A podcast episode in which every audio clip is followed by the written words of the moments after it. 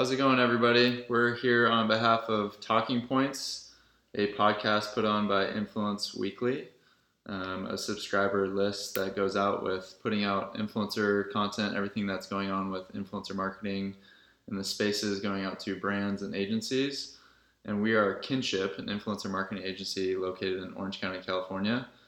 My name is Cody Wittick, and I'm sitting here with Reed Nalaboff. What's up, Yeah. Reed? I'm doing well. How are you? Good. Um, why don't you tell everybody what Kynship is? Um, Kynship is an influencer marketing agency, as Cody said, in Orange County, California. Um, we have a little bit of a different take on influencers. We um, really create content to drive revenue for brands. Uh, we work with several different brands in several different industries, everything from the outdoors industry, professional athletes. Um, we have a lot of fun with what we do, and we like to scale brands mostly. And um, yeah, already get the ball rolling. I'm giving you guys an update for the last week of everything news for influencer. Awesome. Um, so basically, how Talking Points works, if you guys aren't familiar, is it's basically we're taking the audio version of how the newsletter newsletter from the previous week, um, and going to be breaking down and getting into some opinions on what we think. Um, but one of the first things that we wanted to take into, there's a lot here in the previous newsletter. Um, much of it is a focus on engagement how that significantly dropped since 2016 and the algorithm has changed. And those are going to be some of the focuses today, um, along with a couple other highlights on how we're just not only kynship itself, but how the industry is looking at influencer marketing and how that's changing today. So, one of the first things was an article called Monk Life um, that focused on monk themed influencers or monk influencers um, a subset of social media stars that are growing in size and popularity. And so they basically combine trends that are already hugely popular. And um, one of the first things that I wanted to ask you, Reed, was first off, overall thoughts of what hashtag monk life, or even if you've even heard of this. I have not heard of this. Um, it was probably the, the one headline that I was most drawn to when I first opened Influence Weekly. Um, just because I'm, it's kind of a mysterious world. I think everybody's really interested in the monk life, literally hashtag. Um, we don't know much about it, but the fact that they're leveraging Instagram and social media platforms to talk about monk, monk life is very interesting to me. Yeah, so with monk life, and this is going based off the idea of actual monks, um, including well being, being obsessed with productivity or meditation or taking that lifestyle. And one of the influencers that the article highlights is a guy named Jay Shetty. Do you want to give the audience some insight into who Jay Shetty is? Yeah, Jay Shetty is a um, former monk um, turned influencer, inspirational Instagram star. He uh, he's got a really kind of interesting background. You watch videos of him. He's he's really uh, you can tell he's a great personality. You can tell he's very genuine. Um, when you first look at him, I would not think he's a monk actually, but he's really uh, he's really taken these monk ideals and turned them into something for people to look up to through podcasts, through health and wellness, um, just through a lot of different ways. But Jay Jay was interesting to me because at first when I first saw him, I thought he would get, he would be kind of like your typical influencer model, not not not in Right. like a just not in a, a shallow way. He's famous because of his looks, but he's actually famous because of the stories that he tells. Yeah. Yeah. Exactly. And so, a word that gets thrown around a lot in the influencer marketing world, as we've come to find out, is quote unquote authenticity. So, is this something that kind of goes more towards the authenticity in your mind, or is it something that is less authentic? Yeah, I think that's a great question. Um,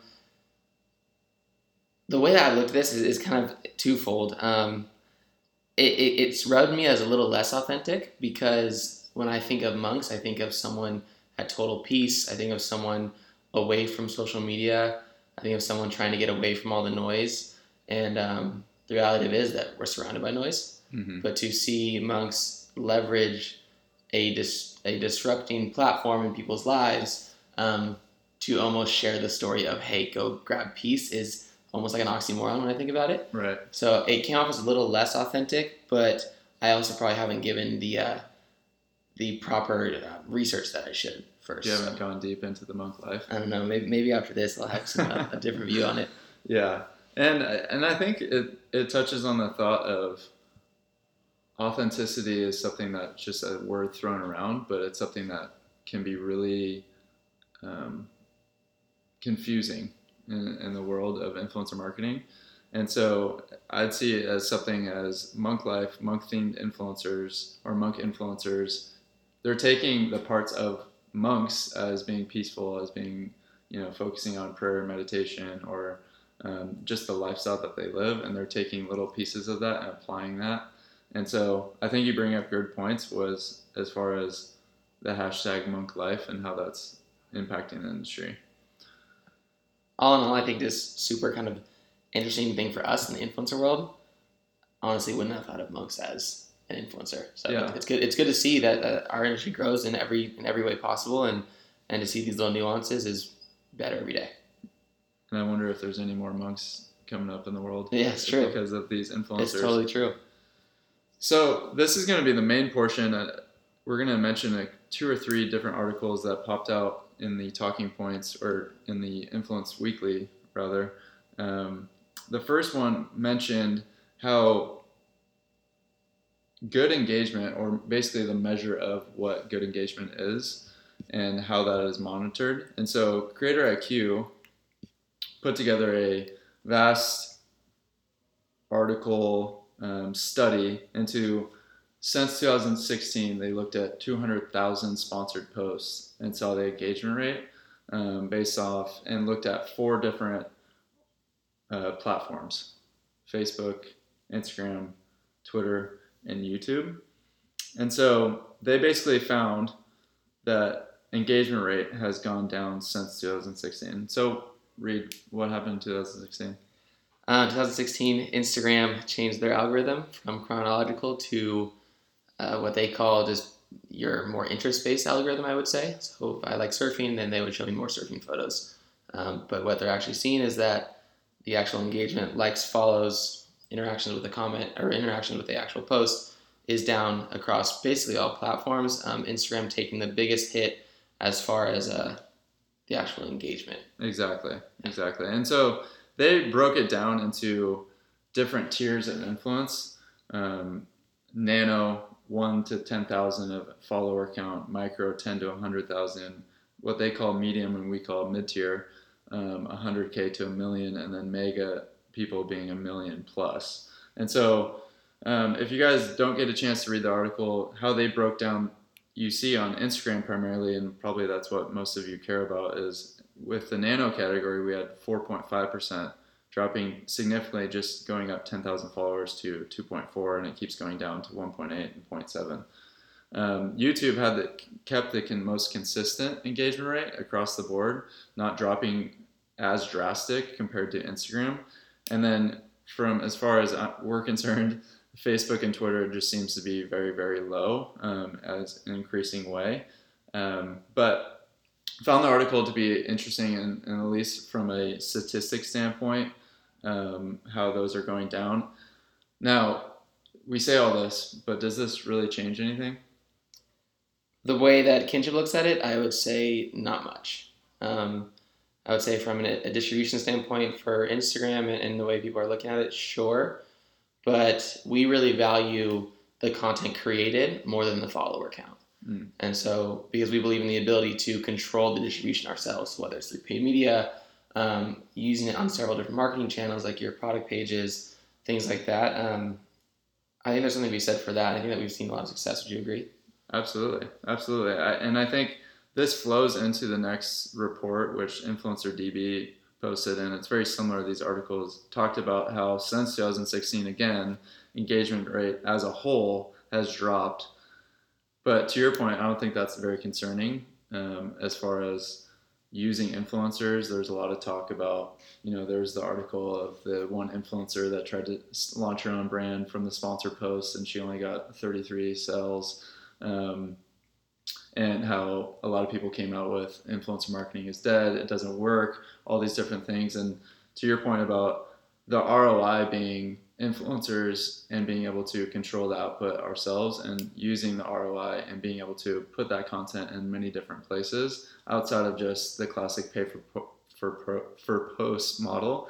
Um, and I think the pay for post model, you're starting to see that's what these studies are based off is the static post. Yep. And with the decline of engagement rates on static, we've also seen the users on stories increase every year over year. Yep. And so, um, which is an encouraging outlets, and I think influencers just try to find what's worked, and that's our job as an agency to find what's works. But that's just the starting point, and the way that we view it is that's just the starting point of using influencers. The reach is just a bonus, um, just like you were mentioning with the follower count.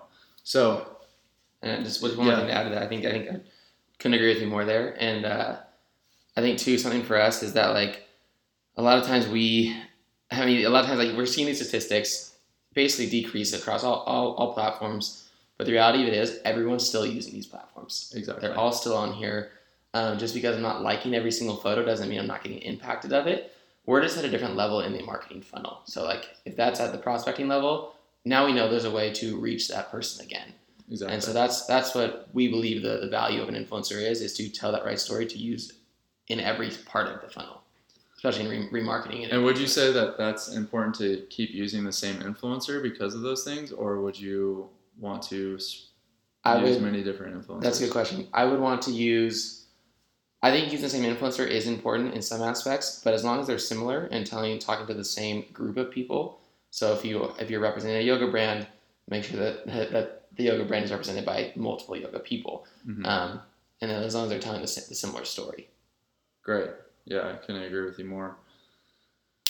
So the last article that ties into all this, and this will be majority of where we spend our time, um, is the creator profiles.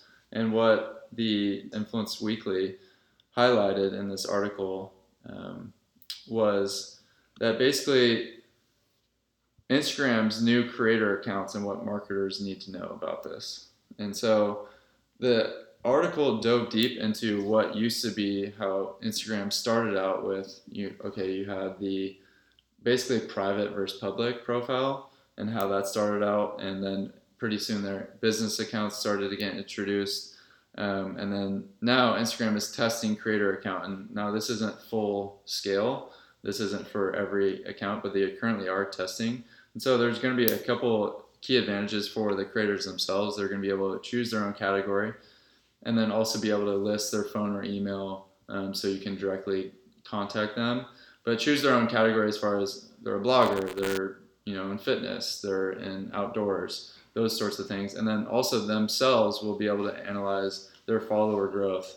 Um, so obviously that's important and that's important for the sake of them knowing it and how to market their own rates and then also for the brands to know exactly how the follower has increased or decreased over time. And so there's a lot of benefits to the Instagram creator. Now, I'll pause right there and ask based on what I just said and how the Instagram is testing creator accounts, do you think going back to the follower growth analysis, do you think and what you mentioned about how you're not looking at follower count necessarily, then what are you looking at necessarily?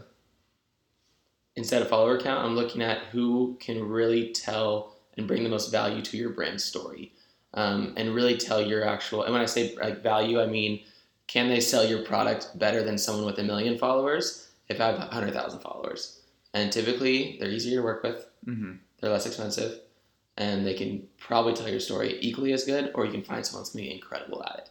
And I think that so yes, I think that that's where the value comes in. Would you be concerned if followers are decreasing? Decreasing in the standpoint of like Over time, they've gone down. People are unfollowing that creator. Yeah. Uh, yes, I think I think I think I, well I think it'd be a uh, that's a good question. I don't know. I don't know the right way to answer that. Yeah, and, I, and it, it's something that we didn't even really talk about previously, but Yeah.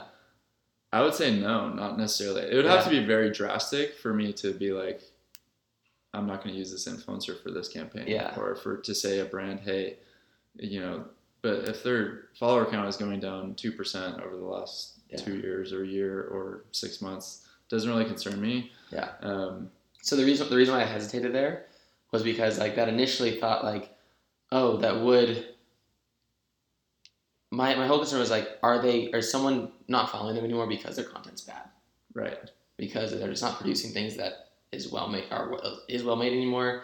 Um, are they not speaking well anymore? Are they not just are they not lively? These things like that. Are they- Or are they posting too much and Right. they're just being annoying? right. As long as as long as there's a, good middle ground there has to be. Yeah, no, definitely. You're bringing up a good point. Um, my feedback to that, or I guess pushback to that, would be us, the agencies, should be able to tell if their content is still good or is still available or viable to use. Um, so leaving that to the experts or the brand themselves, if they have an internal team, to be able to be the best judge of that, comparatively to, you know, the 15 year old that happens to be following them that just chooses to unfollow them. So moving along here, going with the still with the creator accounts and what they're uh, analyzing is another thing is they'll be able to have direct messages inbox filtering. So being able to filter out brands that are reaching out to them comparatively to fans. Um, and then one of the biggest things that this would be testing and just for the creators themselves is desktop access, which we coming from the brand side always wanted on our side to be able to Correct. post or to be able to um, edit things or do things or even just have the desktop version of Instagram up. Right.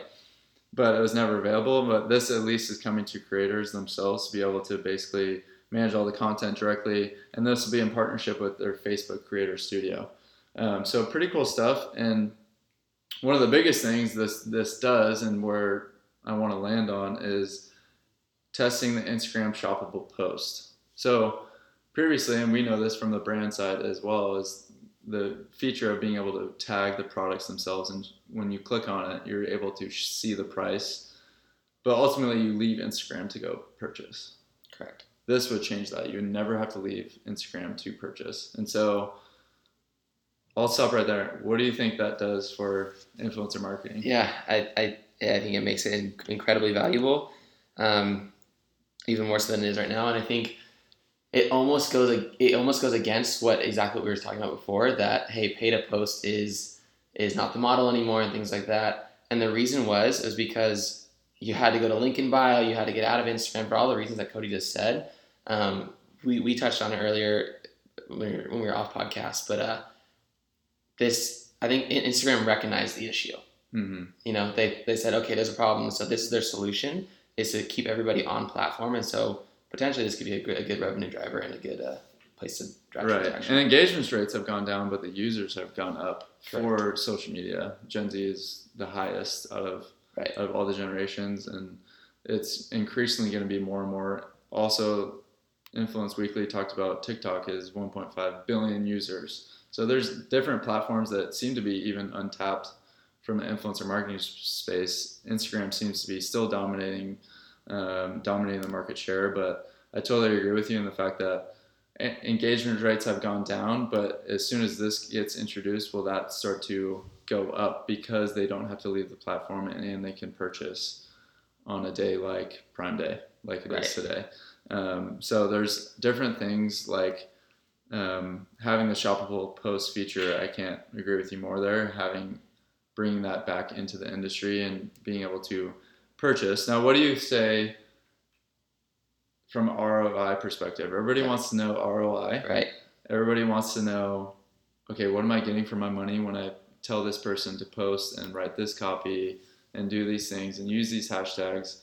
But now it's going to be, you know, this product, feature this product, and people will be able to actually purchase from that photo. yep. Yeah I, think that it's um it's going to be a direct attribution for roi on the platform. Um, i'm going to revert to part part of the influence weekly that i read was, was a guy uh, by the name of aaron brooks. They had 12 questions with him. He's a co-founder of, of vamp which is another influencer agency. Really smart guy. And uh, he had a similar issue. They asked him about the roi driven factors and he talked about redistributing um, influencer marketing content for paid media channels because you couldn't track ROI other places or on Instagram. And I think this uh, this creator profile allows you to do so. And that's something that we talk about a lot is ROI and something that people ask about all the time. And what we preach a lot is the true ROI is being able to have the control and power over the content. You what people ask about that for ROI is when they lose control and power over that content because all the control and power is in the influencer's hands. And so being able to have rights to that content to be able to distribute to all your marketing channels is when you see the most possibility for return on investment and ultimately it's still within your control. So now you still have to make a great email to put it on the email. You still have to put it, you know, put together a great PDP page. You still have to put um, a great ad, and you know, there's a variety of factors. But at least it's within your control to determine that ROI, rather than cross my fingers, hope it works. You pay for posts, you spend five grand, and hopefully a lot of people click it, and you get some brand awareness yeah. question mark question mark question mark you know so yeah. there's a lot of different things that i think bringing in this feature can help that um, the shoppable post because it, it goes to our point and our philosophy of truly getting convertible dollars out of the spend um, which i think more and more brands and people in the space are looking to yeah totally agree so that was pr- a lot of what we wanted to talk about today. Um, I think the engagement not being what it used to be, overall, our opinion is not a concern. Correct. Correct.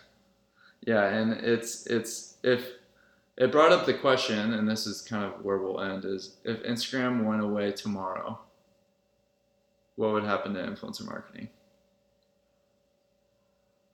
It's a great question. It's a great question. Um, I think it's a great if question. If I do say so myself. yeah. I think it's a great question right now because the way that we define influencer marketing is through their reach and through their like, oh, I have X amount of followers, that makes them an influencer. But again, we can't stress enough that we believe that the influencer lies within the content creator itself. So at the end of the day, you're still going to be able, be able to find someone who creates unbelievable content that can speak on your behalf and truly influence people in the end. Exactly. Yeah and being able to use that content, like we were saying earlier, across our all marketing channels. Right.